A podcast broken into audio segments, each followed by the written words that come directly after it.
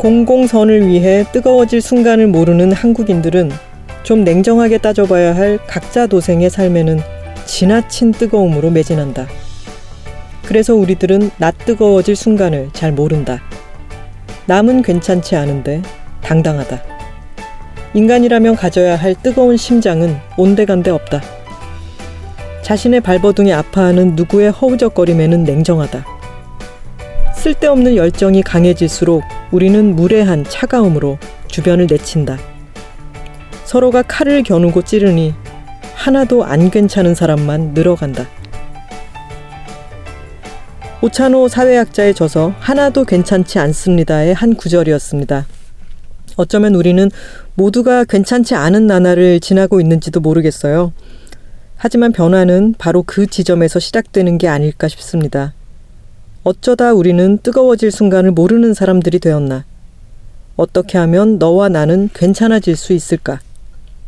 그 고민을 함께 나누려면 먼저 이곳에 괜찮지 않은 삶을 찬찬히 살펴봐야 하지 않을까요? 안녕하세요. 김하나의 측면 돌파 김하나입니다. 저는 익힌 무를 좋아하지 않아요. 갈치조림이나 소고기 묵국에 들어간 무도 잘 먹지 않고요. 오뎅탕에 들어간 무도 안 먹습니다. 그 흐물거리는 질감이 좀 마음에 안 들어요. 그런데 생무는 또 잘 먹습니다. 아삭아삭한 깍두기나 무채 무침도 아주 좋아하고요. 그런데요. 얼마 전에 친구가 무로 따끈한 수프를 만들어줬어요. 버터에 무랑 양파를 볶다가 물을 붓고 푹 익혀서 분쇄기로 싹 곱게 갈아요.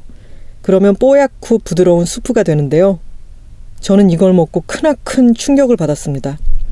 일단 향이 참 좋았고요. 무와 양파에서만 나오는 단맛이 그렇게 맛있는 줄을 몰랐어요. 그리고 질감이 압권이었는데요. 아, 한 숟갈 입에 넣고 우물거리면 익힌 무의 입자 사이사이에 들어있던 수분이 배어나오면서 촉촉해지는 거예요. 전혀 퍽퍽하지 않고요. 정말 놀랍고 멋진 맛이었어요. 지금 말하다 보니까 또 생각이 나네요. 요리 천재 백지혜 씨 어, 방송을 듣고 있다면 좋겠네요. 나는 익힌 무를 안 좋아하는 사람이야 라고 나이 마흔이 넘도록 생각해 왔는데 사실 저는 무를 익히는 갖가지 방법을 모두 경험해 보지는 못한 채로 스스로의 경험을 재단해 왔던 겁니다. 가지도 마찬가지여서 저는 오랫동안 가지를 싫어한다고 생각했는데 가지 오븐 구이와 가지 튀김이 저에게 새로운 세계를 열어줬거든요. 제가 지금도 모르는 무의 잠재적 가능성이 있을 겁니다. 제가 그걸 아주 좋아하게 될지도 모르는 일이죠. 무든 사람이든 나는 좋아하지 않아 라고 미리 마음을 닫아버리기보다는 가능성에 마음을 열어두고 지켜보는 자세도 필요할 것 같습니다. 김하나의 측면 돌파는 예스24와 BC카드가 함께 만드는 팟캐스트로 예스 책방 책읽아웃에서 들으실 수 있습니다. 매주 목요일 팟빵, 아이튠즈, 예스24 공식 페이스북과 유튜브, 네이버 오디오 클립에 새로운 에피소드가 업로드됩니다. 많이 구독해 주세요. 빵 예스 책빵 예스 책빵 예스 책빵 예스 책빵 예스 책빵 Check it out. 예스 책방 책읽아웃은 예스24와 BC카드가 공동 제작하는 도서 팟캐스트입니다. 오늘 모신 분은 불평불만 투덜이 사회학자로 불리는 분입니다. 개인이 행복해지기 위해서는 사회가 상식적이어야 한다는 믿음을 가지고 인류의 평등을 방해하는 고정관념을 발견하고 파괴하는 글을 쓰시는 분이에요. 우리는 차별에 찬성합니다. 그 남자는 왜 이상해졌을까? 진격의 대학교 등 다수의 책을 통해서 한국 사회의 갑질을 폭로해온 작가입니다. 오늘은 하나도 괜찮지 않습니다를 놓고 얘기 나눠볼 테고요. 사회학자 오찬호님 모시겠습니다. 안녕하세요. 안녕하십니까 오천호입니다. 지금 우리 작가님들이 화면보다 너무 동안이라고. 네. 실제로 보니까 참, 어, 이런 외모 지적 같은 거는 하면 안 되겠지만 예쁘시다고 그러시네요. 이 책을 읽고 우리 사회에 이렇게 많은 불평등과 불합리의 문제가 있는 줄 몰랐다라고 말하는 사람들이 많은데요. 불평불만 투덜이 사회학자라고 말씀을 제가 소개를 드리긴 했지만 사실은 분노할 일이 너무 많죠, 요즘.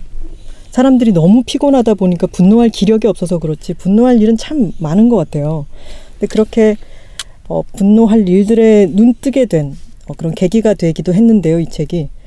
작가님이 이런 문제들을 민감하게 잘 감지하시는 것 같은데 어떤 계기가 있었나요? 아니 근데 이거 말하는 사람들이 많, 많다고 하셨잖아요. 작가님의 책을 읽고. 네.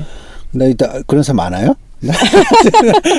하나도 괜찮지 않습니다는 좀 아까 말씀하셨지만 네 그 아직 반응이 오기 전이다라고 아, 네. 얘기를 이전의 했지만 책들에 네 대해서 이전에 그 남자는 아. 왜 이상해졌을까라든가 아. 저는 모시기 전에 네. 그 남자는 왜 이상해졌을까를 읽고 친구들이랑 얘기를 많이 했었거든요. 그리고 지금 이 스튜디오 안에 콧구멍 많은 스튜디오 안에서 세 분의 열화와 아. 같은 방금 반응을 보셨잖아요. 무언의 소리 없는 아우성. 네. 근데 이제 이게 이게 좀 재밌는 맥락이 있는데 제가 이제 그 공부를 하면서 아까 마- 이- 말씀드리겠지만 어떤 이제 세상을 바라보는 시선을 대중적인 책을 쓰는 거잖아요. 네. 내가 썼던 책들이 실제 나 이제 뭐 연구자들 사이에서는 굉장히 약한 책이죠. 그러니까 음. 뭐 이걸 뭐 새로워 뭐 이런 책들이죠. 실제로는. 음. 근데 이제 이게 대중한테 다가갈 때는 아까 말씀드린 것처럼 뭐 이래 정말 그랬어? 뭐 이런 식의 반응을 볼때 음. 뭐 굉장히 이제 역으로 우리 사회가 경직되어 있구나 이런 음. 생각들을 굉장히 많이 해보고 그러면 이제 제가 어떤 식으로 뭐 그러한 어떤 뭐 비판적으로 세상을 바라볼 수 있게 되었는가 이런 지점을 말씀드리자면 뭐 사회학을 공부를 했으니까 사회학이라는 것 자체가 그러니까 개- 어떤 친숙한 것을 계속 낯설게 바라보는 훈련을 끊임없이 하는 거죠. 그러니까 네. 하루 24시간 계속 이제 여러 어떤 키워드를 바탕 삼아 가지고 그런 훈련들을 뭐 굉장히 많이 하니까 예를 들어 가지고 그냥 단순히 우리가 이제 아까 그 분노할 일이 많지만 네. 진짜 사회학적 연구는 그 분노의 시작점부터 보는 거죠. 그러니까 그 시작점은 겉으로는 굉장히 평화로워요, 실제로는. 음. 어떤 차별도 없는 상태지만 씨앗이 되어 가지고 네. 그것이 궁극적으로 잘못된 사회 구조로 이어가는 그 어떤 연관성 음. 이런 것들을 따지는 그 훈련이 바로 사회학적 훈련이거든요. 네. 그 공간 안에 노출되어 있었으니까 네. 뭐 자연스럽게 뭐 습득되었다라고 이렇게 말씀드릴 수 있을 것 같아요. 음. 이것도 저의 편견이긴 한데 실례지만 어, 고향이 어디신지 여쭤봐도 네, 대구, 될까요? 대구 전혀 대구. 몰랐죠. 대구라 말하지 않으면 전혀 몰라. 전혀, 아이고 전혀 몰랐네요. 네, 네, 전혀 아무도 모릅니다. 대구 대구라고 하면 또 네. 그 사람들이 생각할 때 유연성이 좀 떨어지는 것처럼 느끼잖아요. 여러 현상들을 통해서 작가님은 스스로가 이제 자기 스스로 공고하게 갖고 있던 편견이 깨지거나 나한테는 너무 당연했던 일들이 아 이것도 문제였구나 그런 순간을 경험을 분명히 하셨을 것 같은데 그 중에서도 가장 인상적이었던 순간은 어떤 게 있었을까요? 그 뭐 사실상 그러니까 되게 사소한 것들은 네. 그러니까 어떤 지방에서 굉장히 당연하게 여기는 이제 네. 그런 풍토들이 있잖아요. 근데 그게 이제 딱그몇 공간만 이동을 해보면 전혀 다르게 이해를 하는 그런 풍토들을 만날 때 네. 역시 사람의 어떤 가치관이라는 것은 사회에서 어떤 식으로 길러져 가는 거구나 이런 것들. 근데 이게 되게 사소한 것이 있어요. 어떤 거냐면, 그러니까 제가 이제 이런 이제 제 아- 아내랑 이 네. 홍대 이런 데 이제 가끔 이렇게 산책을 산책도 아니죠. 가끔 오면 제 아내도 서울에 온 지가 10년이 넘었지만 네. 여전히 이렇게 길을 가다가 카페에서 누군가가 여성이 흡연하고 있으면 그 안에 여성이잖아요. 근데 툭툭 치면서 나한테 무- 이렇게 알린다고요. 야 저기 여자 담배 핀다고 막 되게 놀라운 광경인 거죠. 네. 길거리도 아니고 카페에서 피고 네. 있는데 그런 모습들을 보고 있으면 어떤 고정관념이라는 게 이제 얼마나 대단한가 이런 네. 것들을 이제 알 수가 있죠. 그런데 이제 조금 더 이렇게 공부를 하면서 깨닫게 되는 어떤 것은 우리가 이제 뭐 흑수저 이런 얘기도 하고 이 경쟁이라는 것이 어떤 식으로 사람을 이렇게, 이렇게 계속 가진 자가 계속 유리한 상태로 이어져 나가고 그런 것들을 우리가 이제 공부를 하게 되는데 어 개인적으로는 이제 가장 좀 충격적이고 그런 것이 이제 뭐 사회학적 연구가 다 그런 것인데 그러니까 어떤 선생님도 차별을 하지 않아요. 나는 차별하는 사람이야. 이렇게 말하지 않는 거죠. 음. 그런데 그 결과 학교 교육의 결과는 다 차별로 이어, 이어 지는 거죠. 음. 집이 부자인 경제력이 학업 성적에 결정적 영향을 미치고 아이의 외모가 그 어떤 아이가 좀 활발하게 학교 생활을 하면서 긍정적인 사고를 갖는데 그- 그 학교 공간이 굉장히 도와주는 그런 결과가 나타나거든요. 그러니까 상식적으로는 학교 안에 뭐 가정 형편에 상관없이 외모에 상관없이 누구나 평등하게 커 나가야 되겠지만 실제 모든 결과가 그렇지 않다라는 거죠. 그래서 이제 사회학적으로 학교는 숨겨진 사실상 교과 과정이 있다. 겉으로는 무슨 자유평등 말을 하지만 실제로는 계급 재생산을 한다 이런 것들을 많이 이제 가르쳐 주는데 그런 여러 가지 연구들 중에 저한테는 이제 가장 인상적이었던 것이 이제 어떤 그 이 교사가 그러니까 흔히 말하는 전문직 자녀들의 언어와 그 흔히 말하는 어떤 블루칼라 그러니까 생산직 노동자들의 자녀의 언어를 구분하고 있다라는 거죠. 그러니까 좀 중산층의 가정에서 이렇게 좀 정교한 언어를 쓰는 그러니까 논리적인 구조 이런 식의 언어를 쓰는 사람 친구에게 교사가 훨씬 더 잘 다가가 주는 거예요. 아, 너 호기심 많다. 음. 그러니까 똑같은 걸 설명을 하더라도 훨씬 더 이- 자세하게 설명을 하고 네. 그 반대쪽에서는 이제 사회학에서는 그 제한된 언어를 쓴다고 보통 표현을 하는데 말이 좀 짧은 거죠. 그러니까 이제 좀 사고력이 좀 부족하고 그러니까 교사가 아유 얘한테 뭐 설명해도 잘 모르는 모르는 것 같아 그러면서 그냥 스스로 이렇게 얘는 관심 없겠지 하고 끊어 버린다는 거죠. 그렇게 계속 누적되다 보면 결국은 그 가정 형편이라는 것이 학업 성적에 매우 밀접한 영향을 주게 된다는 거죠. 그러니까 사실상 뭐 제 스스로도 아 일상에서 내가 이런 고정관념을 갖고 있었도 중요하지만 그런 연구들을 보면서 내가 거쳐온 그 공간에서 어떤 일들이 벌어졌는가 음. 이런 것들을 경험을 하게 되면서 굉장히 신선한 충격을 많이 받는 것이 바로 사회학적 공부의 여정 뭐 이렇게 말씀드릴 수 있을 것 같아요.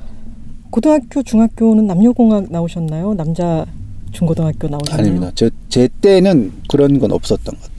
아 남녀 공학이 없었어요. 예, 예. 야, 뭐 아니 학교에 저 대구에 뭐 하나 정도 있었고 기- 음. 근본적으로 분리되어 있었죠. 예. 90 94년도에 고등학교 입학했거든요. 네. 그때까지만 해도 그런 건 없었던 것 같아요. 음.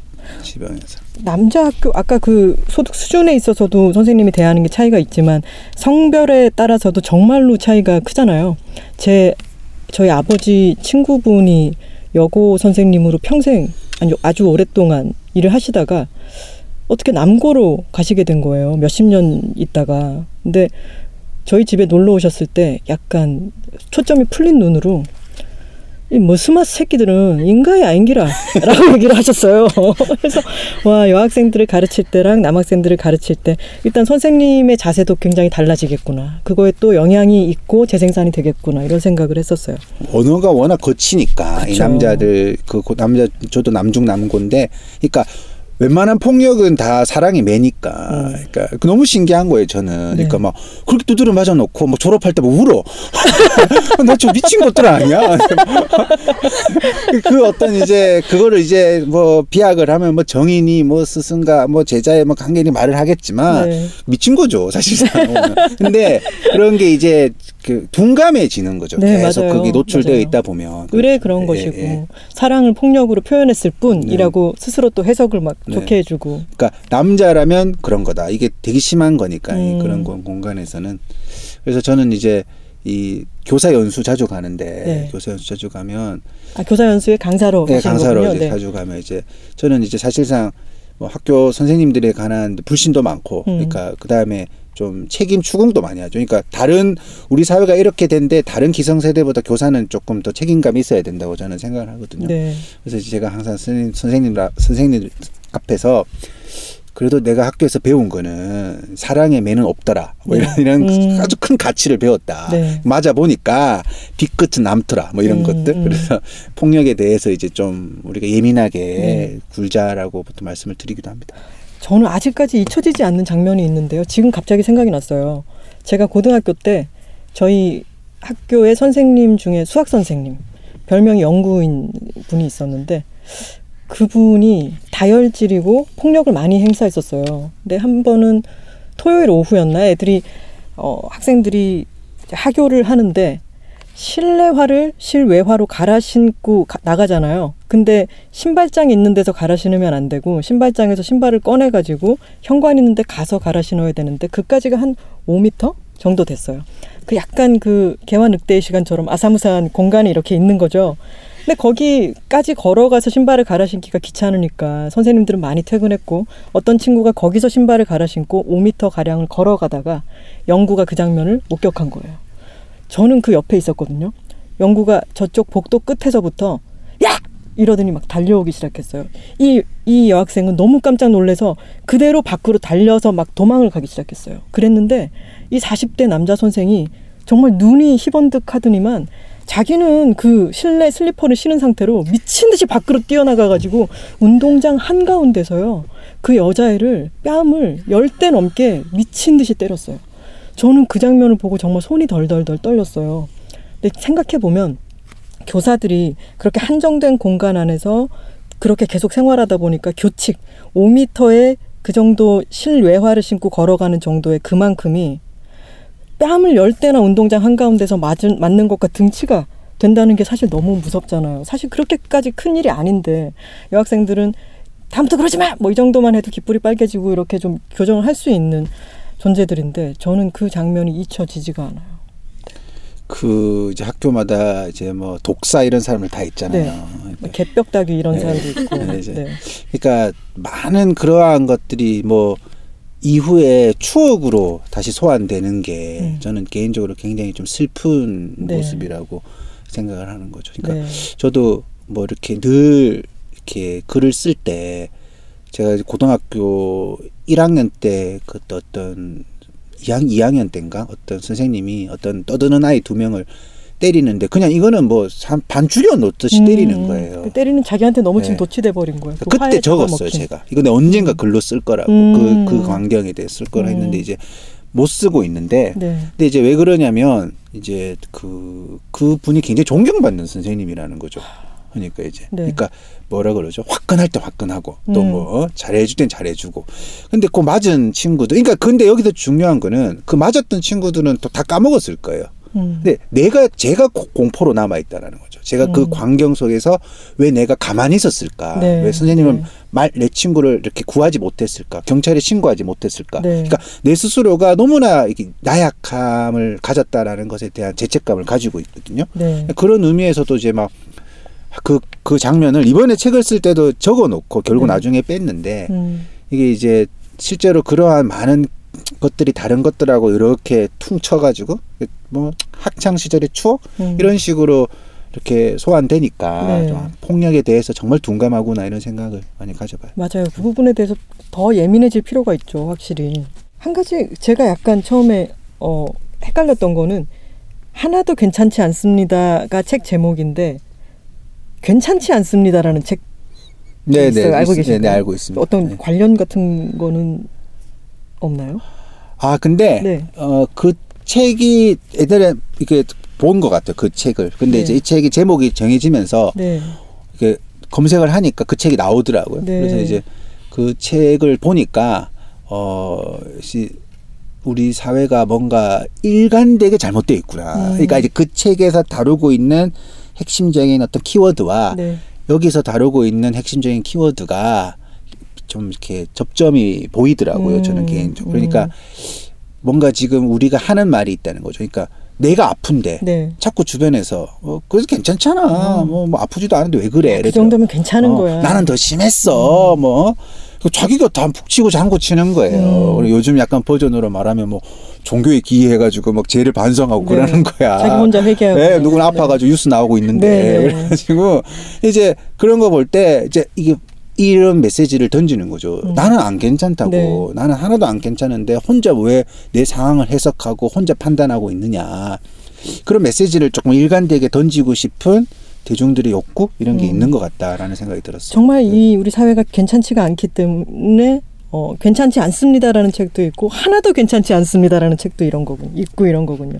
그 독자 여러분들 헷갈리지 않으시도록 어, 이- 오찬호 작가님이 쓰신 책은 하나도 제 이름이 들어가 있네요. 하나도 괜찮지 않습니다입니다. 괜찮지 않습니다도 재밌어요. 제가 네. 얼마 전에 읽었는데 네. 굉장히 재밌더라고요. 독자 여러분 참고하시길 바랍니다.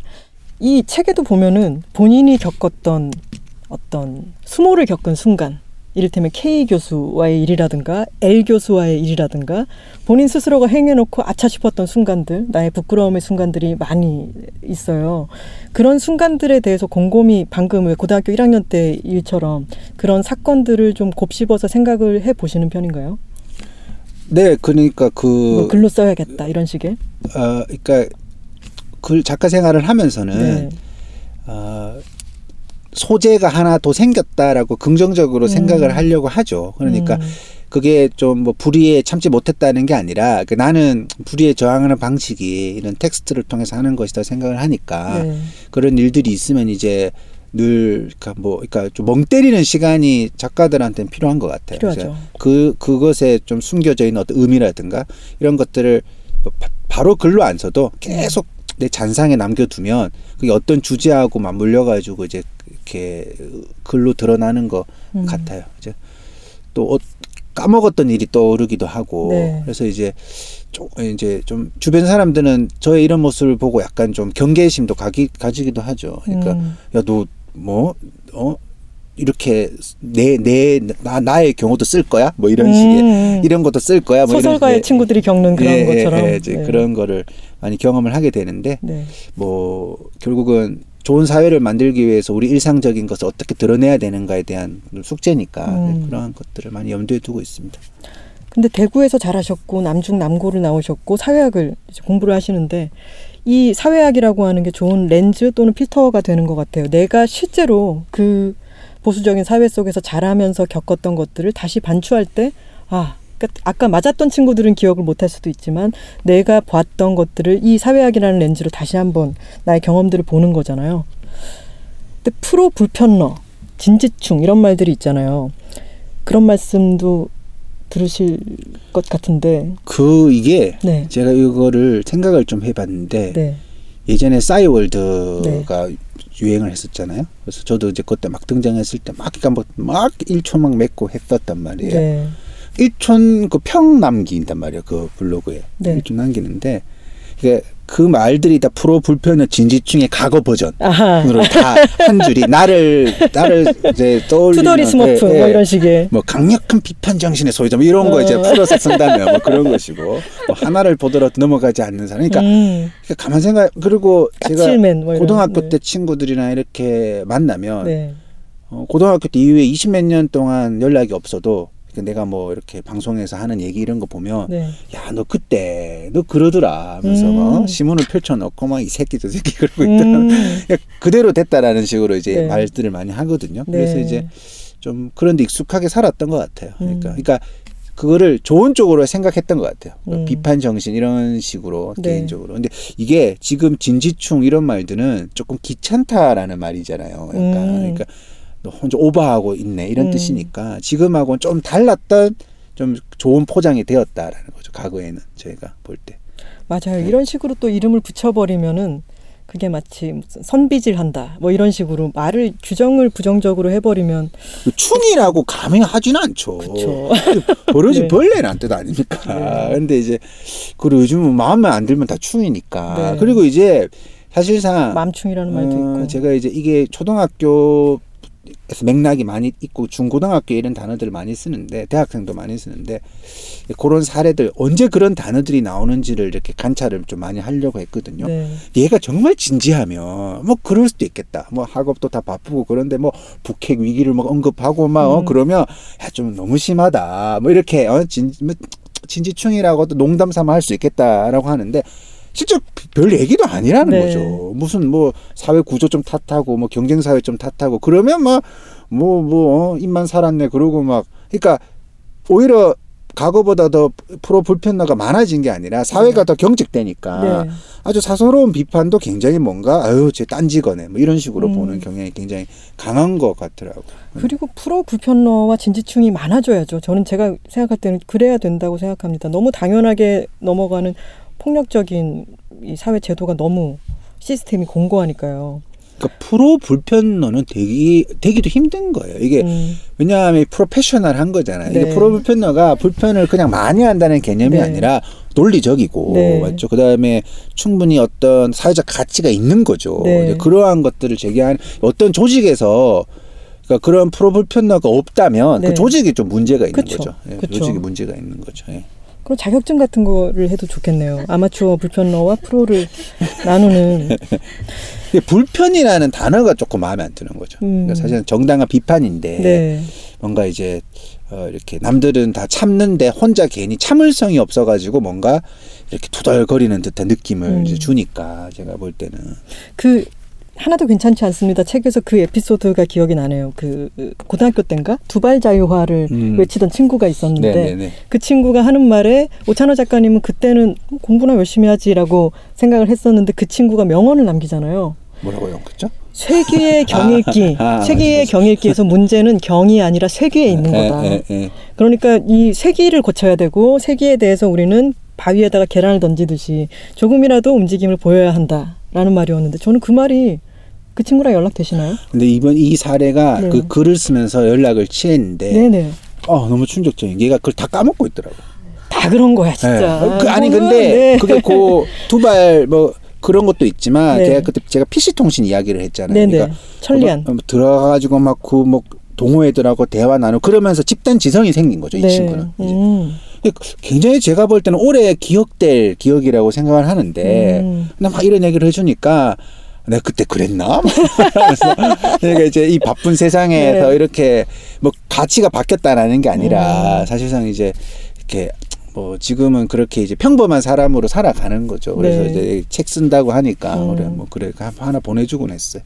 사실 진짜 그 주위에 있는 누군가가 그때 그렇게 얘기해 줘가지고 나는 그거를 신조로 삼고 있어. 이렇게 얘기했을 때 내가 그랬어? 이런 경우가 많잖아요. 근데 그런 것도 참 아름다운 지점인 것 같아요. 툭 던졌던 말이 누군가한테 오래 남는 거. 이제 미안한 건 있죠. 네. 그러니까 뭐냐면 내가 그때 각인이 되어가지고 오랫동안 기억이 남았으면 네. 좀더 제가 더 성찰적일 수 있었을 텐데, 음. 그러니까 어떤 과거를 다시 기억을 해내면서 네. 계속 내 머릿속에 남았던 그래 그때 그 강렬했던 친구들 그 조각을 찾아낸 거지. 네. 사실상 내가 만약에 지금 다시 그 상황에서 그 친구를 만난다면 그 이후에 내가 좀 더 이제 아 세상에는 가치라는 게 있는 거구나 음. 이런 것들을 좀 더 더 이렇게 내가 실천으로 옮길 수 있지 않았을까 음. 이런 생각이 드는 거죠 어떤 의미에서는 근데 그 말이라고 하는 씨앗이 들어왔다가 완전히 잊어버릴 수도 있는 건데 그것이 시간을 시간이 지나고 나서 싹이 튼 거라고 볼 수도 있는 거잖아요. 모든 어떤 말이든 사건 같은 것들은 내가 그것을 사귀고 다시 뭔가를 피워내는데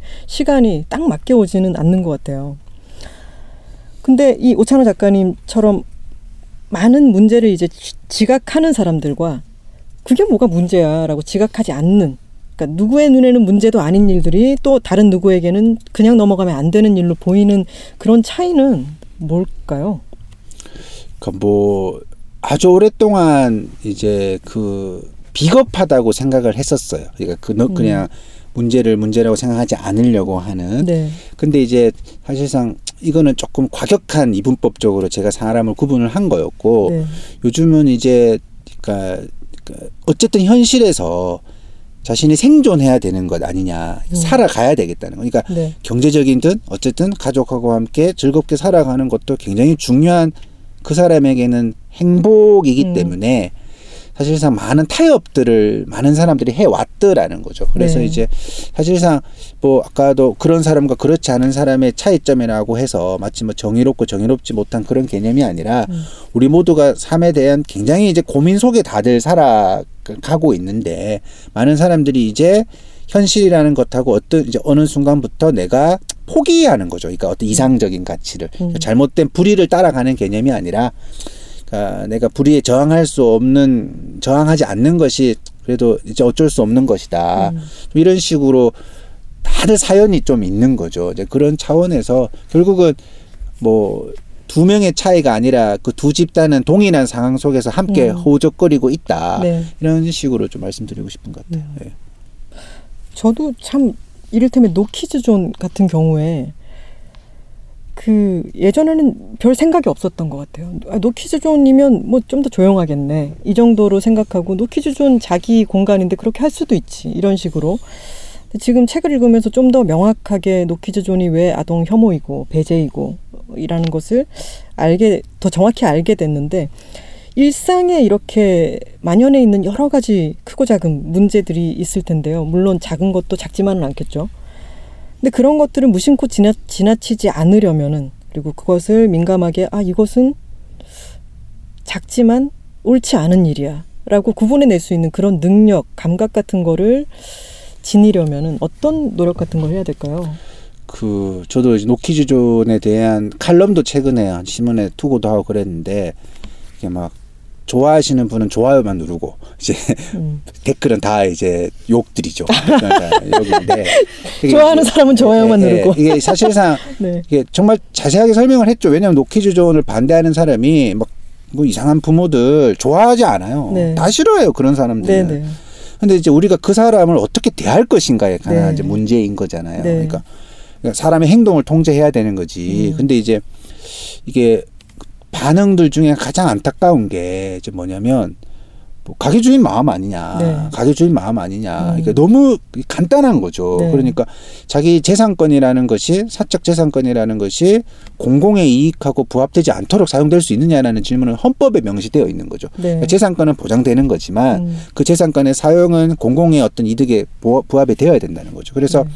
우리가 뭐 예를 들어서 여러 가지 규정들이 많잖아요. 이런 것도 노키즈존도 일종의 규정인데 그게 사회 장기적으로 사회를 이롭게 하느냐라는 음. 질문을 던져야 되는 거죠. 네. 그러니까 여기에서 제일 중요한 거는 그분들의 마음 이해하죠. 왜냐하면 어렵게 자영업을 하게 되었어요. 네. 그리고 거기 오는 손님도 얼마나 삶에 지쳐 있어요. 네. 그러니까 좀 조용한 곳에 있고 싶어요. 음. 그런 상황들은 다 이해가 됩니다. 다 이해가 되는데 우리가 어떤 절박한 상황에서 딱 어 이거는 손을 딱 그어가지고 누군 출입 금지 이런 식으로 만약에 문제를 해결한다면 모두가 다 그런 식으로 사적 재산권을 사용한다고 생각을 해보면 음. 너무 끔찍한 거죠. 뭐 예를 들어가지고 뭐, 뭐 어떤 뭐 이런 것도 많거든요. 예를 들어가지고 다세대 주택에 1층에 빌라 주인이 있는 경우가 있는데 위에 위에 집은 아이 있는 집은 안 받고 뭐 네. 이런 사람 가려서 받는 음, 거죠. 음. 소음 때문에. 네. 그래서 이게 당연한 것 같지만 자기 음. 재산권에 실제로는 우리가 살면서 굉장히 그러니까 고려해야 될 상황들이 굉장히 많을 수밖에 없는 거죠. 음. 그런 의미에서 어떤 결정이 장기적으로 볼 때 사회 전체 구성원들에게 정말 어떤 행복감을 안겨다 주느냐라고 네. 봤을 때 우리가 한번 좀 판단해 봐야 될 여러 지점들이 있는 거죠. 예를 들어서 과거에 무슨 뭐 두발 규제 네. 이런 거는 꼭 단기적으로는 효과 있는 거죠. 음. 실제는 단기적으로도 효과 없어요. 어, 단기적으로도 음. 효, 그 공부 잘하는 몇 명한테만 효과 있는 거지. 음. 근데 장기적으로 봤을 때는 사실상 우리가 계속 뭔가 이렇게 단정한 머리 이런 데 구속당하고 네. 길거리 가다가 막 머리 길면 막 이상해 보이고 음. 내 시야를 더 나쁘게 만들어 버리는 거죠. 음. 그런 측면에서 이 어떤 기준이라는 것이 사회적 가치에 부합하느냐 이런 질문들 계속 음. 던져야 된다고 생각합니다. 네. 그래서 이 노키즈존이라는 거는 좀 문제가 뭐냐면 이게 지금 이미 논쟁을 했잖아요. 네. 논쟁을 했고 실제로 수많은 엄마들도 노키즈존이 존재하는 걸 더 편하게 생각해요. 왜냐하면 아예 안 가는 게 좋거든요. 네. 왜냐하면 괜히 갔다가 확 이상한 맘충 소리 듣는 것보다는 네. 그러니까 이게 뭐냐면 이런 논쟁을 하다가 이제 일상적인 뭐 우리가 일상생활을 하게 될 때 그 아이의 어떤 뭐 저지레라든가 그러니까 어떤 반응들을 그냥 원래 있던 것처럼 못 보는 거죠. 아, 저 뭐야? 그러니까 우리가 노키즈전 논쟁을 많이 할수록 평범한 공간에서 뭐 기차 안에서 아이가 막 좀 울면 아 저 뭐야 저 애를 왜 어, 애 우는데 왜 가만 어, 내버려 두고 있는 거야 음. 예전 같았으면 5분 참았는 거를 5분 못 참는 거 이거 네. 왜냐 지 굉장히 도덕적으로 문제가 있는 엄마다라고 바로 생각이 들기 때문에 음. 그런 기준들이 익숙해져 있으면 네. 근데 사실상 그런 식으로 옛날에 인종차별 다 이루어졌거든요. 그쵸. 흑인은 나빠 아무도 뭐 그렇게 말하지 않고 자연스럽게 흑인 분리 정책 펼치고 하다 보니까 네. 어, 흑인이 뭐 가다가 뭐 길거리에서 뭐 누구 밀치기라도 하면 봐 흑인은 폭력성이 강하잖아. 네. 그러니까 흑- 자기는 백인한테 부딪힐 때는 그냥 사람에게 부딪혔다고 생각을 하지만 네. 흑인에게 부딪히면 제 흑인 때문이라서 그런 거다라고 생각을 한다라는 거죠. 네. 이 기준이라는 것이 사람이 어떤 인지를 잡아먹는 거죠. 그러니까 지배하는 거죠. 이 미치죠. 네. 영향을 미치는 거죠. 그런 의미에서 굉장히 신중해야 되는데 어 이렇게 제가 글 같은 걸 쓰면 그러니까 계속 같은 말만 하는 거죠. 음. 그러니까 그 진상 엄마들 이야기. 네. 그러니까 주로 그게 진상 아빠 얘기는 또 안 나와. 그러니까 네. 항상 진상 엄마의. 그러니까 네. 이게 노키즈존은 사실상 맘충하고 반드시 연결되어 있는 거죠. 네. 일상에서 카페에서 전업주부가 비싼 유모차 끌고 와가지고 막 수다 떨고 있는 그 모습에 대한 사회적 고정관념이 있기 때문에 네. 걔가 막 뛰놀다가 나하고 부딪히면 이거 우라통이 치밀어 오르는 거예요. 네. 그러니까 네. 그런 의미에서 이것이 연결되어 있는 치- 측면에서 우리가 이해를 해야 되는 건데 끊임없이 이제 어떤 자신이 발견했던 나쁜 사례를 막 전시하기 바쁜 음. 거죠. 막 어, 어, 부모들이 아, 흑인이 또 이런 범죄를 네, 네, 저질렀고 네, 네. 저질렀고 계속 얘기를 하지만 그게 흑인 차별의 근거가 될 수는 없는 건데. 그쵸. 그 그리고 책에 그 이 원고를 버스 안에서 쓰고 계신데 아 기차 아 예, 기차 예, 안에서 예. 쓰고 계신데 지금 아주 조용한 가운데 세 명의 성인 남성이 코를 드르렁 드르렁 네, 네. 골고 있다. 네. 근데 그게 딱 와닿죠. 성인 남성들이 코를 드르렁 드르렁 골기 때문에 성인 남성을 출입 금지시킬 수도 없고 성인 남성 여기서 자면서 코를 골지 말아라라는 규제를 그 조치를 내리는 경우는 없잖아요. 근데 그런 것들은 아이 참 오늘 오늘 되게 시끄럽게 코 고는 사람들이 셋이 있네 정도로만 받아들이는데 애가 올 경우에는 노키즈 존을 만들어야 돼라고 생각하게 되는. 그리고 이제 이런 이 현상에 대해서 어떤 혐오를 연구하는 학자들이나 네. 수많은 어떤 학문적인 접근을 하게 될 경우에 이게 이제 어 그것을 하지 않으면 영업에 치명적인 어떤 문제가 발생을 하는 그래서 사회적 합의가 좀 필요한 네. 그러한 것들이 아니기 때문에 사실상 영업 방침이란 말이 좀 굉장히 조금 좀 그런 말이다 우스운 말이다라는 거죠 그런 의미에서 이게 사실상 뭐 어 우리가 그 가게에서 막 그러니까 사실상 이게 뭐 어떤 거냐면 그 안에 여러 가지 맥락들이 있죠 그러니까 음. 그 우리가 소비자가 왕이라고 생각하는 그- 그 음. 어머니들 그 커뮤니티가 되게 좋거든요. 그래서 진상 엄마들이 주로 그 거기서 나오죠. 그러니까 여기서 와가지고 뭐 뭐 공짜로 뭐 달라 그래놓고 안 된다 그러면 뭐 바로 올려버리는 거죠. 그 카페 음. 불친절해요. 뭐 예를 들어가지고 그게 계속 이게 맴돌다 보니까 이런 결과가 나타난 거죠. 그래서 사실상 어 그 소비자가 왕이라고 생각을 하고 자기 아이를 제대로 보호하지 않는 부모가 있다면 그 부모는 굉장히 도덕적으로 문제가 있는 겁니다. 음. 도덕적으로 문제가 있는 거지만 그것을 바라보는 사람이 어떻게 조치를 취하느냐도 또 다른 사회적 어떤 음. 어떤 가치가 필요하다라는 거죠. 이게 음. 무슨 뭐 눈에는 눈, 이에는 이 이런 식으로 접근을 하다가는 이 사회는 굉장히 조금 험악스러워질 것이다라는 음. 생각을 해봐요. 되게 그 그런 논쟁으로 인해서 아까 좋아요는 좋아하는 사람은 좋아요만 누르지만 엄청난 댓글이 달리는 등등 그렇게 공격도 많이 받으시잖아요.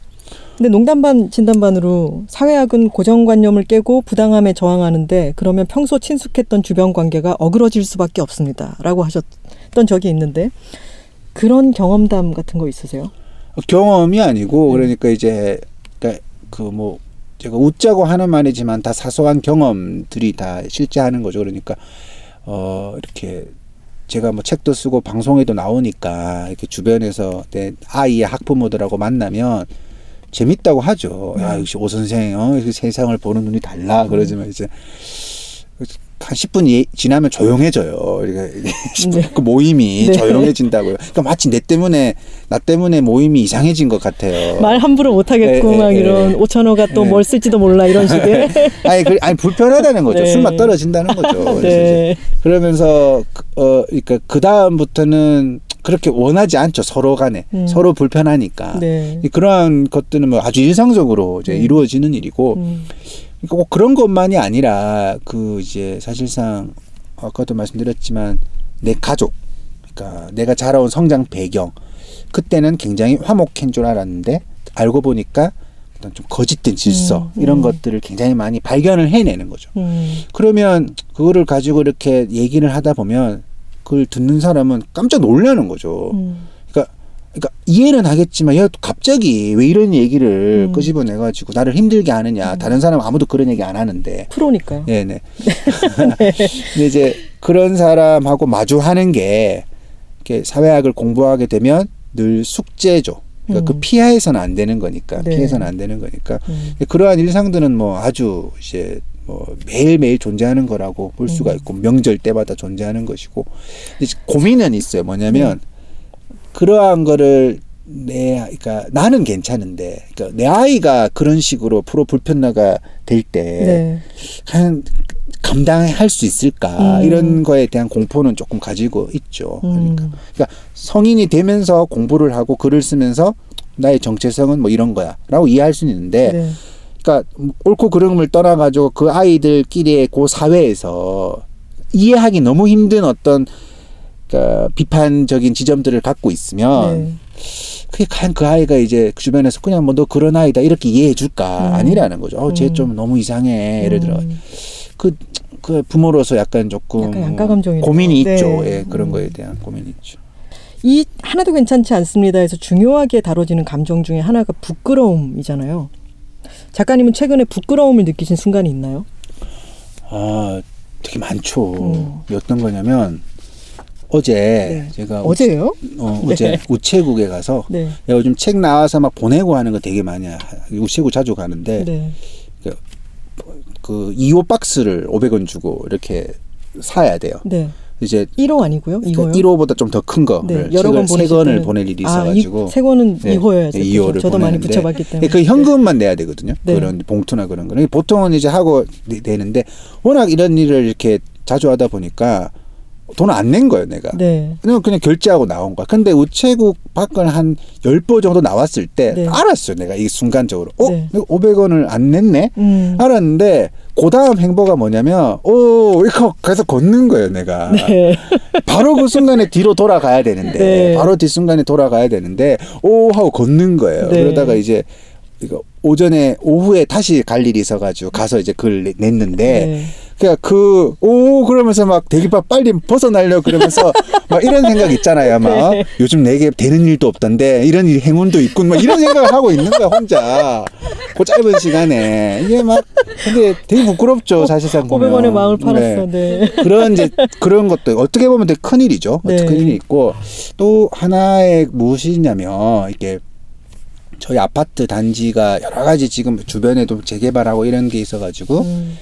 그러니까 원래 공원이 있는데 그 공원이 다른 단지 쪽에 계시는 그 아파트 단지 분이 뭐 민원을 넣어서 테니스장으로 바뀌는 절차가 지금 진행 중에 있어요. 네. 그러니까 이제 그쪽에 테니스장이 없어지면서 이쪽으로 옮긴 거예요. 음. 근데 저희는 이제 임대 아파트라 가지고 네. 이런 일이 벌어지면 굉장히 막 화도 나고 막 그러는 거죠. 음. 그래서 막 마- 많은 분들이 이제 막 이렇게 민원도 넣고 막 이렇게 좀 그게 아파트 단지 내에 있는 그 아니 단지 거든요? 우리가 아니죠. 실제로는 아, 그냥 네네. 그 공립 있는? 공원인데 네. 음. 우리가 잘 즐기는 공원인데 거기 이제 테니스장이 생기는 거예요. 그래서 뭐 여러 가지 이제 민원도 넣고 뭐 여러 음. 가지 이제 거기 또 학교 옆에 테니스장이 생기니까 네. 여러 가지 지금 뭐 조금 조직된 힘이 필요한 거죠. 쉽게 음. 표현을 해보면. 네. 근데 아 이거 좀 이렇게 귀찮은 거죠. 그러니까 알겠는데 아뭐 이렇게 서명도 하고 그러는데 계속 좀 내가 적극적으로 뭔가 참여를 해서 어떤 사회적 가치에서 뭐 테니스장이 뭐 없다고 세상이 무너지는 것도 아닌데 음. 또이 와중에 또 그 정현 선수가 막 잘해가지고 막 잘해가지고 테니스 특수. 네, 테니스 네. 특수까지 뭐 벌어지고 했어. 그래서 아 이런 일이 벌어졌을 때 내 속으로 여기 내 영원히 살집 아닌데 음. 내가 왜 이러고 있지? 음. 이런 생각을 순간적으로 가지는 것이 아닐까. 그러니까 내가 왜 그 어떤 그러니까 쉽게 말하면 정치적 시민으로서 더 내가 적극적인 행보를 해야 되는데 네. 뭐 누가 하겠지. 뭐 음. 하면 뭐. 뭐 아니면 내가 여기 뭐 계속 있을 것도 아닌데 음. 뭐 예를 들어 가지고 뭐 이런 식으로 조금 그 귀찮음을 가지고 있는 거죠 네. 일상에 지쳐서 네. 그런 순간 순간을 볼 때마다 아직 멀었다 네. 이런 생각 많이 가지죠 개인적으로 사실 최순실 박근혜 사태 이후 우리가 이해할 수 없었던 공적인 부분에서의 어떤 재배치라든가 여러 가지 바뀌는 현상을 보고 아이 누가 또 다 알아서 뭐 서- 설문조사도 하고 이런 식으로 해서 진행하겠지 싶은데 사실은 주먹국으로 일어나고 있는 게 너무너무 많았잖아요. 실제로 거기 근처에 살고 있는 사람의 의견과는 전혀 상관없는 이해관계로 벌어지는 것도 있고. 그래서 내 삶, 삶 자체가 정치적인 것과 아주 맞닿아 있다는 생각을 항상 하기는 해야 되는 것 같아요. 그, 그런 실제적인 이익을 위해서라도. 그러니까 제가 네. 보통 이제 뭐 글로서 그런 분들을 존경하고 그런 정치적 운동을 하시는 분들 내 스스로는 이제 과연 어떤 사람인가에 대한 자문을 늘 하고 살아왔었어요. 그런데 이제 뭐 내 앞에 벌어지는 일에 대해서도 막 주판을 두드리고 있는 내 모습을 음, 보니까 네.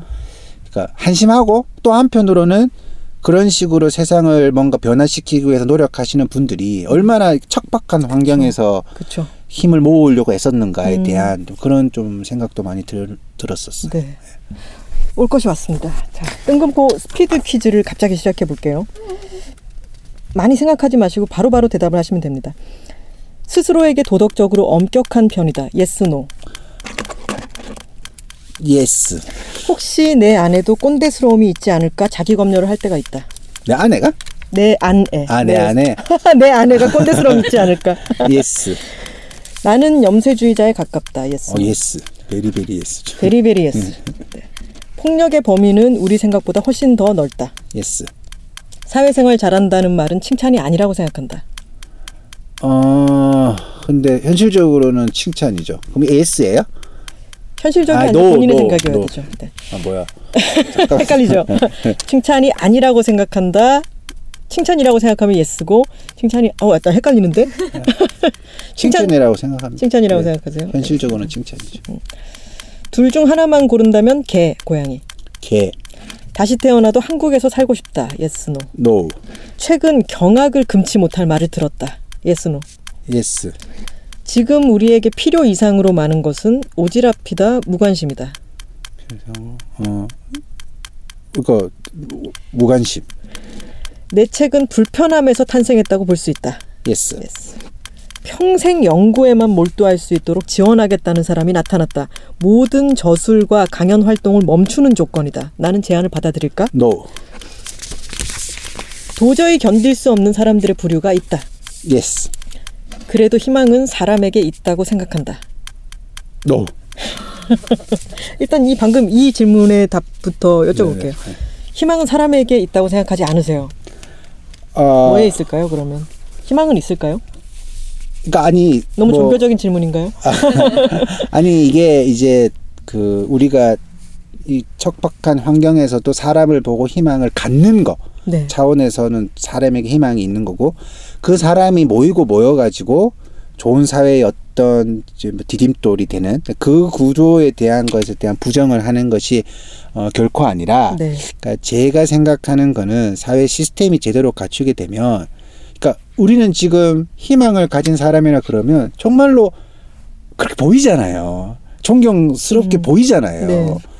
근데 사회 시스템을 제대로 갖추면 되게 막 바보 같은데 음. 알고 보니까 얘 생각하는 게 되게 철학이 깊은 거예요. 음. 그러니까 평범하게 그냥 컸는데 나 내가 무슨 저런 인간한테 희망을 가져라 생각을 하는데 걔가 생각하는 게 다 사회적 가치가 어 이- 좋은 거죠. 그래서 이제 저는 어. 그러니까 그 말이 되게 위험하다는 거죠. 왜냐하면 음. 양극화가 위험하면 양극화를 해소하는 거지. 그러니까 양극화에도 불구하고 사람들끼리 뭔가 뭐 즐거움을 찾을 수 있는 음. 이런 식으로 오독될 가능성이 매우 크기 때문에 어 그러네요. 진짜. 예, 저는 이제 네. 개인적으로 그래서 음. 저는 이제 이게 뭐 우리가 자, 자본주의 사회에서 어떤 경제적인 것이 절대적인 가치가 되어서는 안 되지만 네. 그거를 어 뭔가 조금 다른 어떤 어떤 좀 고상한 인, 인, 인간적 가치로 희석시키는 것도 굉장히 기만적이라고 저는 네. 조금 생각을 하는 편이기 때문에 음. 어 이제 강력한 사회 제도 하나가 좀 내가 살면서 희망도 별로 없는 사람을 마주해도 내가 행복해질 수가 있는 음. 조건이라는 거죠. 근데 이제 음. 뭐 그러니까 그 강력한 사회 제도는 결국 사람이 만든다는 측면에서는 사람이 희망이지만 네. 그래도 우리는 사회 제도가 어떻게 마련되느냐에 따라 가지고 내 삶은 더 직접적으로 영향을 받는다라고 저는 생각을 합니다. 네, 개인적으로. 그 대답을 하시는 중에 저, 저에게 다시 일어났던 의문. 결국 그 시스템을 만드는 것도 사람 아닌가요?까지 저는 완벽한 대답을 하신 것 네, 같아요. 그러니까 그, 네. 그거에 대한 부정을 하는 건 아니라 네. 네, 제가 근데 오독의 여지가 있고 네. 기만적일 수 있다는 것도 맞는 말씀이라고 생각합니다. 이거 되게 재미있을 것 같아요. 어떤 거냐면, 그러니까 저희가 저희 4인 가족이거든요. 네. 아이 둘이 있고 있는데 저녁을 이렇게 식탁에 앉혀가지고 뭐 근데 부엌 식탁은 뭐 이상한 거 많아가지고 늘 네. 이게 뽀로로 책상 펴놓고 네. 명이 먹는데 점점 애들 크고 그러니까 책상은 좁아지죠. 네. 막 이렇게 먹다 보면 순간적으로 되게 행복해요. 이게 막 음. 되게 막 행복해요. 막 네. 가정이 화목해 보이고 음. 그런데 이게 내가 한 여섯 살 때도 요랬던 것 같아요. 네. 30, 35년, 40년이 지났는데, 네. 그러면 조금 뭔가 좀 여유도 좀 있어야 되고, 네. 뭔가 좀, 그러니까 좀 이렇게 이게 사람 사는 재미지, 이렇게 생각하기에는 2017년도에 좀 어울리지 않는 거예요.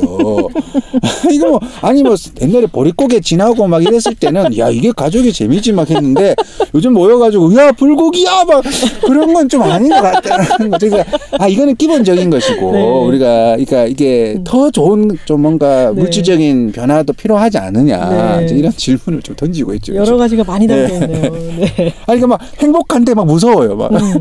아, 이거 가족끼리 막 밥을 먹는 모습 행복하다가 순, 순간적으로 이 뭐지? 막 그러면서 음. 약간 40년 뭔가 전하고 똑같아. 눈치는 느낌도 드는 것 같고. 네, 네. 네. 평생 연구에만 몰두할 수 있도록 지원하겠다는 사람이 나타났는데 저술과 강연 활동을 못하게 한다면 제안을 안 받아들이실 것 같았어요. 아, 예, 예. 네. 그러면 네. 사회학자 오찬호 씨잖아요. 어, 뭐, 그렇게 설명되죠. 네. 근데 작가 오찬호 씨기도 하잖아요. 네, 네. 근데 그렇다면 자신의 롤, 내가 음. 이 사회에서 할 수 있는 것들이 만약에 딱 잘라 말할 수는 없겠지만 연구가 있고 음. 소통이 있다라고 한다면은 소통 쪽에 좀 더 방점이 있으신 걸까요? 어, 저는 이거 조금 되게 솔직하게 말씀을 드리는데 네. 그 연구를 잘하는 것이 어, 그 생각보다 힘든 거죠. 이게 내 환경도 존재하지만 음. 네. 야그 어떤 깊이라든가 그 어떤 그 어떤 열정이라든가 네. 이런 게 이제 저한테 과연 내가 100% 가졌는가라는 음. 질문. 근데 그 연구는 가정은 재밌어요. 그러니까 음. 그래서 내가 만약 정체성을 말한다면 사회학자로서 연구하는 한 30%의 정체성과 네. 그러니까 70%는 그런 연구들을 조금 더 대중적인 언어로 연결시키려고 하는 이제 이렇게 사회학을 설명을 하고 음. 그런 학문의 중요성을 우리가 조금 더 세상에 알리는 음. 그런 역할을 하는 것이 제 역할이다라고 생각을 합니다. 이제 이 음. 말씀을 왜 드리냐면 네. 자기들끼리 막 싸워요. 뭐냐면 이 학계에서는 좀 대중적인 학자 보고 이 공부도 안 하면서 음. 그리고 또 대중적 학자는 그 학교에 있는 교수들 보고 뭐 네. 너희들이 뭘 알겠어 펜 때만 굴려가지고 학교 네. 안에 갇혀 사니까 세상. 돌아가는지 모르지. 네. 근데 약간 교수는 또 폐쇄적으로 좀 살아야 돼요. 네. 또 어떤 면에서. 근데 너는 되게 그 교수님들이 연구한 거에 도움을 많이 받아서 네. 또 많은 좀 쉬운 용어로 알리고 싶은 거죠. 쉬운 네. 사례를 들어가지고. 음. 그래서 서로 굉장히 도움을 주고 있다고 생각을 하는데 네. 실제 그 내부에서는 막 뭐 이렇게 서로 막 좀 다툼이 심해요. 그래가지고 이제 저는 솔직하게 말씀드리는 거죠. 그렇게 생각하는 게 건설적 인 것 같은데요. 서로 서로 도움을 받고 있다라는 것. 예, 네. 이게 이제 우리나라는 뭐꼭 어떤 학문에서만 아니라 끊임없이 자기가 걷는 길이 옳다라는 걸 자꾸 보여주고 싶어 하잖아요. 음. 그러니까 그 그렇 그 유사한 다른 집단을 뭔가 평가를 자꾸 하는 거죠. 네. 그러니까 나는 저 사람들하고 다른 거다. 다르다 다르다. 음. 자꾸 이렇게 설명을 하는 역사 속에서 이렇게 뭐 현장을 잘하는 학자, 음. 그다음에 뭐 이론을 잘하는 학자 이렇게 막 나눠져 가지고 싸우기도 했고 음. 그런 것들 저는 보고 있으면 왜 저 굳이 힘 낭비를 하고 있는가 네. 하는 생각을 좀 가져봐요. 음. 지금 우리에게 필요 이상으로 많은 것은 오지랖이 아니라 무관심이라고 대답을 하셨어요. 어떤 이야기일까요? 아니 그 뭐 이제 요즘 그 요즘 이, 이슈 막 말해도 되죠? 네, 그 그럼요. 검찰에서 있었던 성추행 사건 이런 걸로 뉴스가 굉장히 많이 나오잖아요. 네. 그 8년 동안 그 음. 무관심이 아니고는 불가능한 일이죠. 음. 사실상. 그러니까 그 8년 동안의 무관심이 아니라 사실상 수십 년간 그런 무관심이 가능이 되어 있기 때문에 네. 나타나는 것이라는 거죠. 그러니까 음. 오지랖이라는 건 뭐 많으면 좋을 수도 있겠죠. 근데 그걸 음. 떠나서 이 무관심이라는 것은 그러니까 피해자가 결국은 피해를 스스로 이렇게, 이렇게 스스로 그냥 이해해 버려야 되는 음. 그런 조금 아주 나, 뭐랄까 사회적으로 나쁜 결과를 반드시 야기하기 때문에 음. 이 무관심이라는 것은 굉장히 우리가 심각하게 생각을 해야 되는 거죠. 사실상. 네. 뭐. 예. 생각보다 어 어떤 우리나라의 집단주의 같은 것도 너무 심하니까 건강한 개인주의가 있어야 된다라는 의미에서 오지랖이라고 대답하시지 않을까 싶었는데 지금 이 사례를 들어서 얘기를 하시니까 어떤 뜻에서 그렇게 대답하셨는지 알 것 같아요. 그러니까 뭐 그 두 가지가 네. 어떤 비율로 우리 사회를 존재하는지에 대해서는 정확히는 이제 모르겠지만 그렇죠. 지금 사례에 따라서도 또 그렇죠. 다를 테고. 우리가 뭔가 무관심을 더 조금 경각심을 있게 봐야지만 그리고 그러니까 피해자를 더 줄여 나갈 수 있는 것이다 네. 이렇게 생각을 해서 네. 그런 말씀을 드렸던 거죠. 이제 아까 수십 년, 8년이 아니라 수십 년의 일이다라고 하셨지만 제가 얼마 전에 정희진 작가의 페미니즘의 도전을 다 읽었는데 여성에게는 5천 년간 여성의 언어가 없었다라는 얘기가 나와서 참 까마득했던 기억이 납니다. 농경 사회 시작과 함께 네, 그렇죠. 여성은 이제 8년이 문제가 어, 아니에요. 어, 네. 밥을 해야 되는 이제 네. 그런 존재가 되었죠. 최근 경악을 금치 못할 말을 들었다. 뭔가요? 아 이거는 얘기하시는 게 아, 곤란한. 아니 아니 재밌는 거예요. 아, 네. 예. 차이나는 클래스 제가 나갔었잖아요. 여러 가지 이제 비판들 많이 네. 받죠. 근데 어, 어떤 사람이 저한테 다이렉트 메시지를 보냈어요. 네. 페이스북에서 저를 또 검색을 해서. 근데 음. 이제 뭐 경악이라고 하긴 그런데 네. 근데 이제 어떤 거냐면 화가 나, 남, 화가 나서 보낸 거예요. 그러니까 음. 완전 왕초보들이 보는 수준에서 방송을 했는데 네. 이게 남자들이 어떤 남자들이 볼 때는 막 화가 너무 난 거예요. 네. 그래가지고 그것도 좋아하는 사람은 좋아요만 누르고 예. 화가 난 사람은 네. 찾아가지고 DM을 보내고 네. 뭐. 그래서 이제 그 사분이 나한테 막 이 방송보다 화가 나서 음. 방송을 보낸다면서 어떤 멘트를 샀냐면 네. 그러니까 어, 누나 많은 집에 막내 동생 같은 소리 하지 마. 누나 많은 집의 그 막내 남동생. 화가 나는데요. 그러니까 이제 네. 고- 그 표현 네. 자체가 이미 네. 굉장히 그 어떤 어, 성별 고정관념에 그쵸. 딱 사로잡혀 가지고 네. 야 그래 이걸 보면서 야 이게 너한테 너무 좋은 연구 자료가 온 거예요. 그래가지고 제 발로 제 이게 발로 왔어. 사실상 남녀의 차이예요. 이게 여성이 네. 여성은 이런 거 경험하면 네. 위축되거든요. 네. 근데 남성은 보면 와 이거 너무 사회 구조가 우리 완벽해 막 그런 네. 생각을 한다면 그래서 그 문장을 보면서 네. 야, 그러니까 반말이었나요? 그리고 예 그렇죠. 아, 네. 근데 이제 아우, 그게 완벽하다. 뭐냐면 네. 그러니까 그 나의 어떤 글 쓰는 남자 작가로서의 경악을 금치 못한다라는 측면에서 네. 그게 너무 이제 기억에 남았던 거예요. 네. 그 장면이, 네. 그 문장이. 음. 그래가지고 이제 기억에 나중에 글로 써야지 뭐 이런 네. 생각하고 있었어요. 좀 전에 쉬는 시간에 또 말씀하신 문재인 대통령 얘기는 뭐였나요? 아니, 그러니까 제가 이런 지금 오늘 뭐 팟캐스트도 진행을 하고 있는데 네. 어, 사실상 제가 원래 썼던 책에서 계속 반복되는 이야기들이 사실상 있습니다. 네. 그러니까 근데 어떤 독자들은 야 이런 뭐 되게 놀랍게 사실을 받아들이고 해요. 이게 상식선이 되지 않고 또 설명하고 또 네, 설명해야 네, 되는 네. 거군요. 그래서 그러니까 근데 이제 이게 좀 우리가 어 예를 들어 가지고 좀 우리 사회 비판적 수준이 좀 전체적으로 약하다라는 거를 음. 많이 아- 알아야 되는데 음. 예를 들어서 문재인 대통령이 이제 이상한 정상 가족의 저자인 네. 김희경 스님한테 편지를 썼단 말이에요. 네. 그러니까 이제 아주 놀라운 일이 벌어진 거죠. 그 책을 읽고 음. 출판사한테 문의를 해가지고 네. 좋은 책 써줘서 감사합니다라는 음. 이제 써- 쓴 거예요. 이제 그 책을 보면 이제 그 책이 아주 인상적인데 네. 근데 이제 어, 되게 재밌는 게 뭐냐면 그 저처럼 사회학을 하고 비판적 입장에서 보는 사람은 그 책을 보면 이상한 정상 가족이 어떤 거냐면 체벌을 하면서 네. 자기는 그게 제대로 그러니까 과정이 문제가 없는 줄 안다. 네. 이게 이상한 정상 가족인 거죠. 네. 네. 어떤 의미에서 이제 저도 그 책을 보면서 얼마나 이 체벌이란 말이 나오면 절대로 해서는 안 된다. 음. 이렇게 논쟁이 되어 가지 않고 뭐 아이들은 좀 때릴 수도 있지 음. 부모면 때릴 수도 있지 얼마나 그런 벽들이 강하면 네. 벽들이 강하면 그러니까 이제 사실상 보면 우리가 뭐 30년 전에 논쟁을 끝냈어야 될 음. 그런 게 네, 네. 다시 여전히 드러나 가지고 음. 그러니까 체벌은 나쁘다 이런 얘기를 해야 해야 되고 그 얘기가 대통령한테는 심금을 울리는 얘기가 되는 음. 거니까 네. 그걸 보고 있으면서 우리 사회 전반적인 어떤 그 뭐 진보성이라 그럴까 음. 이런 것들은 아직도 많이 가야 되겠다 이런 생각도 많이 해봤어요. 2018년에도 이런 이야기를 하고 네, 네, 있다니라고 느끼시게 되는 거고 저한테도 편지를 꼭 써주셨으면 좋겠어요. 문재인 대통령님이 네, 네. 이 방송을 듣고 네. 편지를 써주셨으면 편지 안 좋겠네요. 써주지만 하나도 괜찮지 않습니다.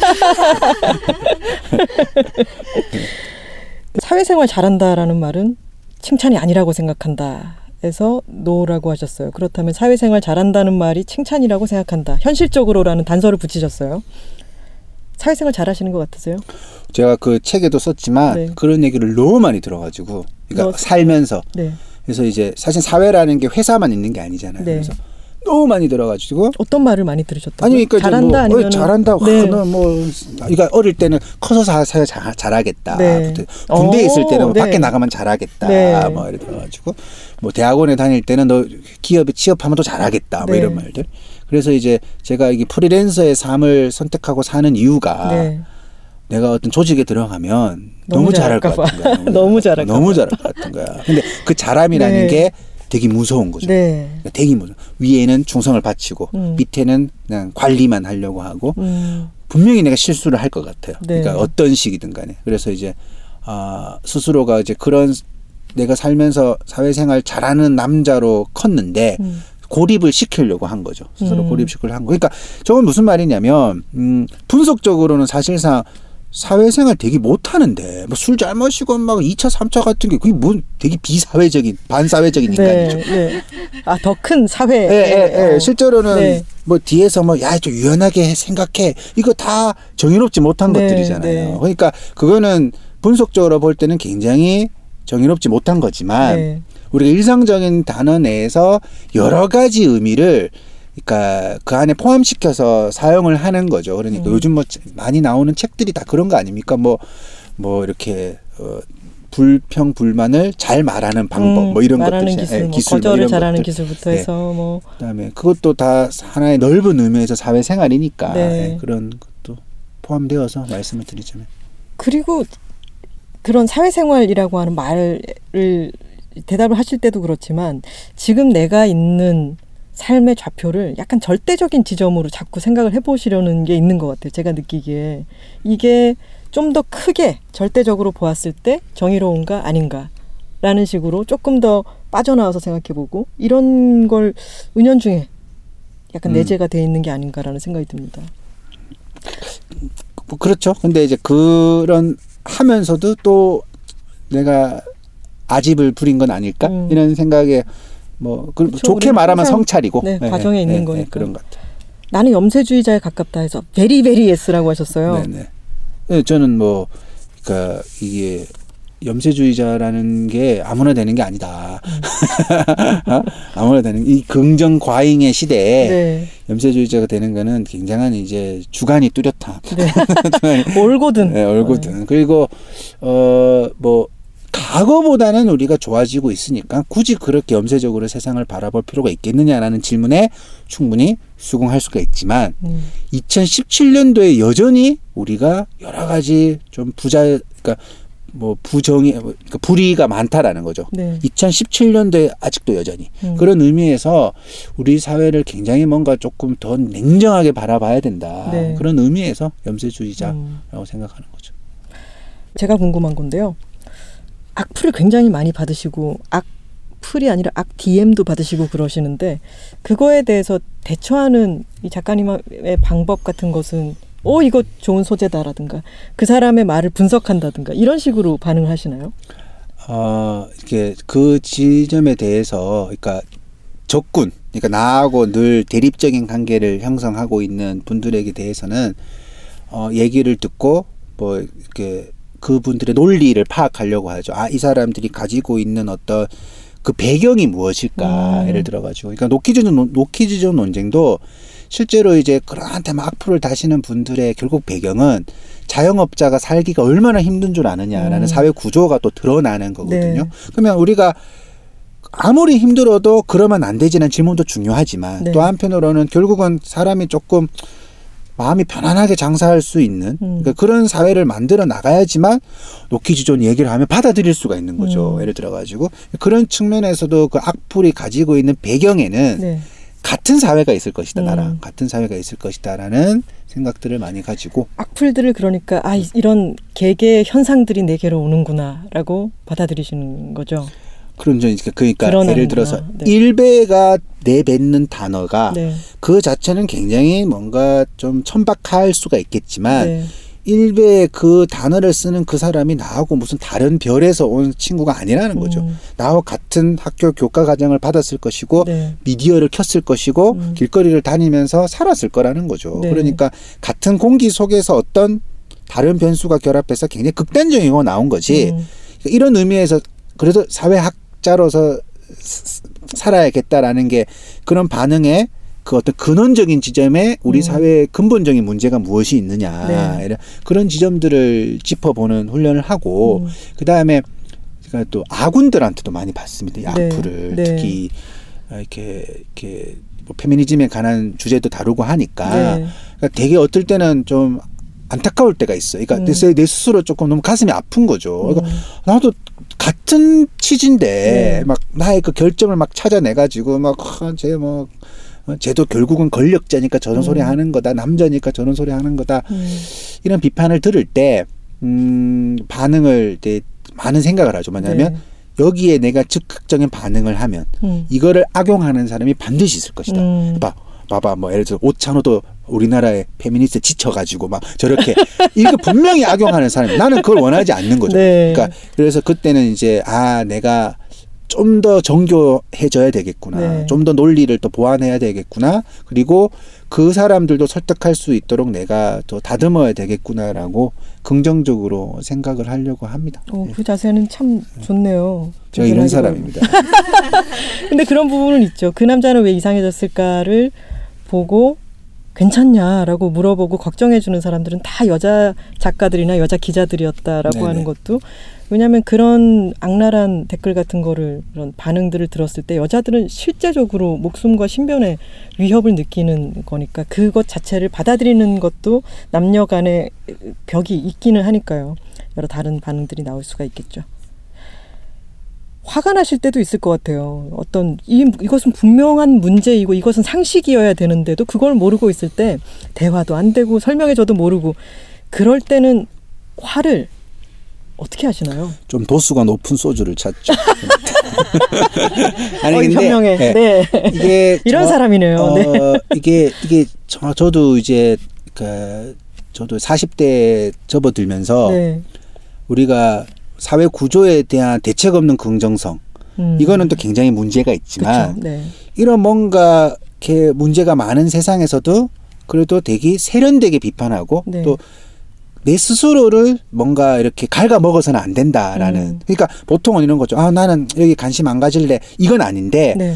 그래도 내가 뭔가 긍정적으로 이 상황을 또 받아, 그러니까 해석해야 되는 그런 음. 순간순간을 좀 마주, 맞이하는 것 같아요. 네. 그러니까 마주하는 것 같아요. 그러니까 어른이 된다라는 거는 불평 불만을 하면서 또 스스로를 계속 성장시키는 것이다라는 음. 생각을 많이 가지거든요. 그래서 네.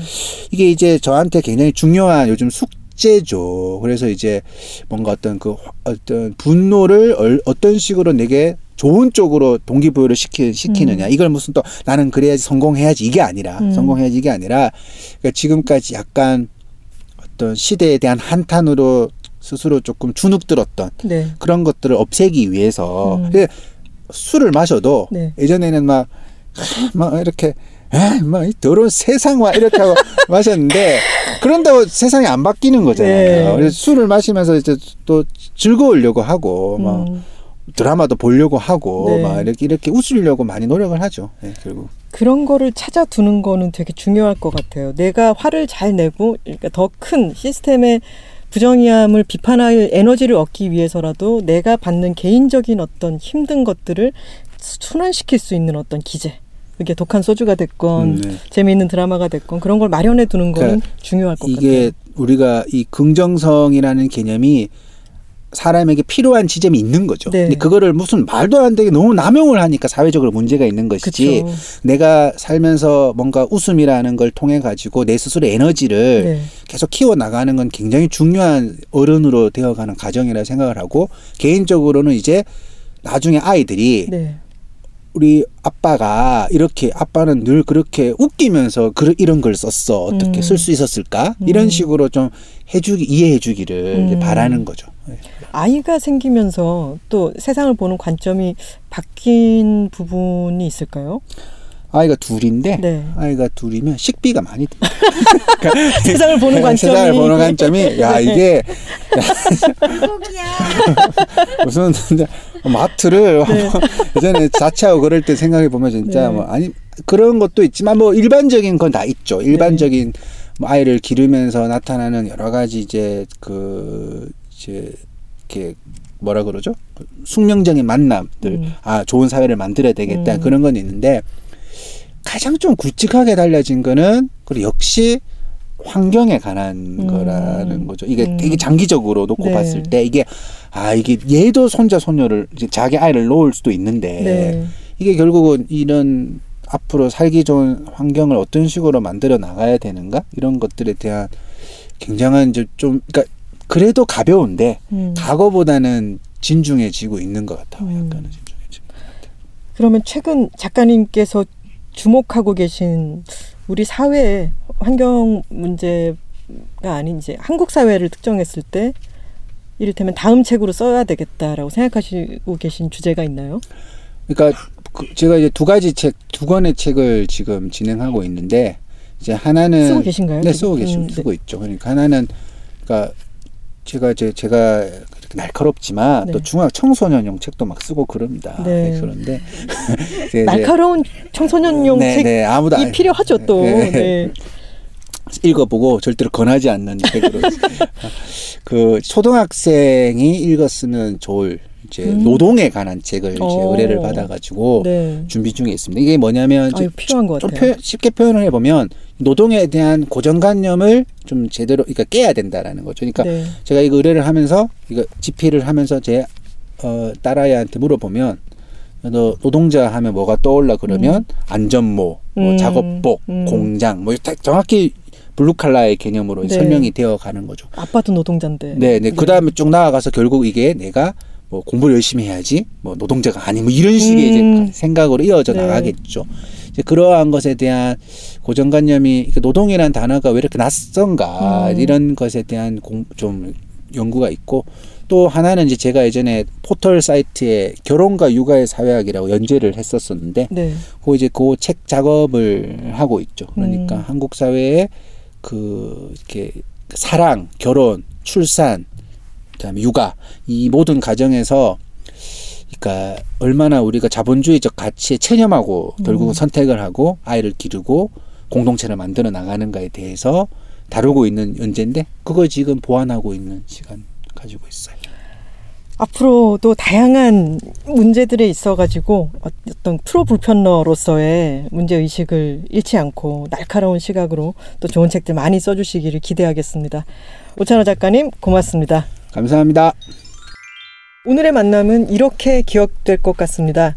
불고기, 노키즈존, 그리고 도수 높은 소주.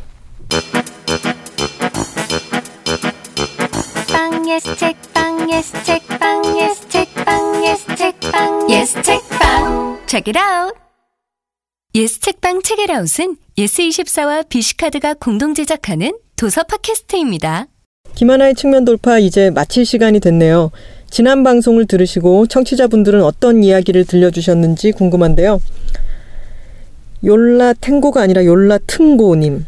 음, 측면 돌파 꾸준하게 청취하고 있는데 이번 배명훈 작가님 편 재밌게 들었어요. 김하나님의 배명훈 작가님에 대한 애정과 관심이 아주 뿜뿜 느껴지네요. 고고 심령학자는 주변에서 추천 많이들 하던데 요새빙이라는 개념이 재밌어서 얼른 읽고 싶어져요. 공부 활극이라는 장르 이름도 흥미진진합니다 하셨어요. 저희가 지난 시간에 키워드로 공부 활극을 뽑았어야 됐는데 인터뷰를 마치고 나면은 사- 잠깐 동안은 아무 생각이 안 드는 때가 있어서 뽑지를 못했습니다. 닉네임 엑셀 2007님이 와 정세랑 작가님 배명훈 작가님 SF 작가연대 특집으로 김보영 작가님도 나오셨으면 좋겠어요. 추진해 보겠습니다. 지각하는 집사라냥님이 삼천포 책방 재밌게 들었어요. 머리에 찌, 치즈땡이 계속 남네요. 그리고 빠다 크크크 하셨는데 치즈땡이 참 많은 사람들의 뇌리에 강력하게 남아 있는 것 같더라고요. 괜찮지 않아요 님께서 배명훈 작가님 고고 심령학자 너무너무 즐겁게 읽었어요. 앞으로 좋은 작품 활발한 활동 기대합니다. 라고 하셨습니다. 저도 기대하고 있겠습니다. 오늘 방송을 들으신 후에도 솔직한 의견을 남겨주세요. 팟빵 게시판과 예스24 유튜브, 네이버 오디오 클립을 통해서 여러분의 목소리를 들려주실 수 있습니다. 수요일 오후 예스24 중고서점 홍대점으로 오시면 저희와 만나실 수도 있고요. 그럼 김하나의 측면 돌파는 2월 22일에 다시 돌아오겠습니다. 매주 목요일 알람 맞춰두세요.